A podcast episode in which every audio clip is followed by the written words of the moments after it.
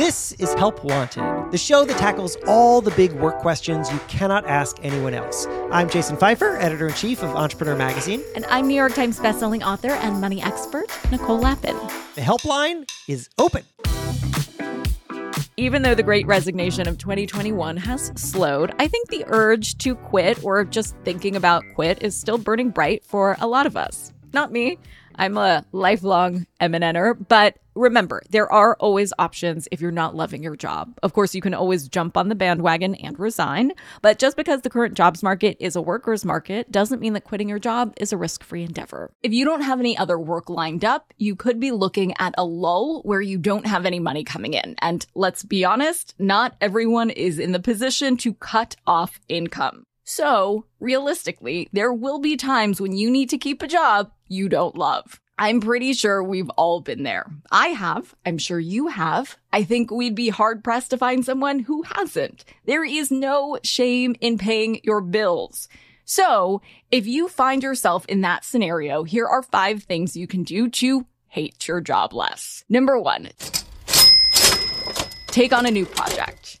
Okay, so I am on your team. You know I am on your team, but I will say a pet peeve of mine is when employees think it's their company's job to make them happy and fulfilled. Yes, it is absolutely a company's responsibility to take good care of their employees and make sure that everyone is safe and treated fairly. But to be honest, companies don't have an obligation to make sure you're feeling fulfilled. That is your job. You're the only person who can make sure you're meeting your professional goals. So you're going to to have to take the reins, and that means playing an active role in seeking out internal opportunities that spark your interest. So if you're feeling like your current job isn't giving you enough leadership experience. Start a mentorship program. If you're working in HR, but you really want to be working in partnerships, research some new potential clients and pitch them to your boss. And be sure to mention that you want to be the one to lead the partnership. Number two,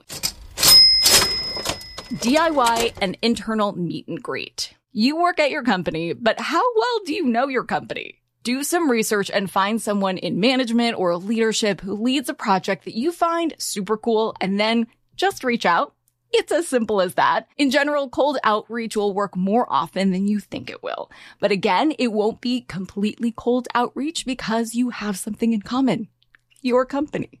Number three. Ask for more money. If you're not happy at your job, money won't buy you happiness, but it surely helps. Jason and I have talked about tips for asking your boss for a raise before on the show. If you want a refresher on those or a little extra practice, I've linked those episodes in the show notes. Number four, go fishing. If you're feeling really stuck at work, it could be valuable just to go and look what else is out there. And I mean seriously, just look. You don't even need to have any intention of applying. Either you'll see that there is no other job that you're interested in and you'll appreciate where you are now even more, or you'll see that there are other options and you don't need to stay somewhere that doesn't make you happy. There are plenty of fish in the sea, but that doesn't mean you need to cast a line. Sometimes knowing that there are other options out there can make all the difference just by making you feel that you have the power over your work situation. Number five, have a check in with your boss. That's right. Your work qualms don't have to be a secret.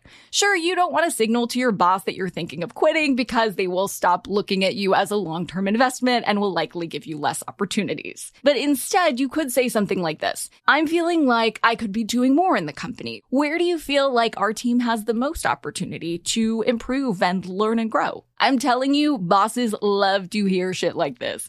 And there is a very good chance a conversation like this will lead to either an awesome new project opportunity you're stoked about or just brownie points for your boss. And one last tip. I know that in a perfect world, your company would focus on mentorship and helping you with your goals and professional dreams.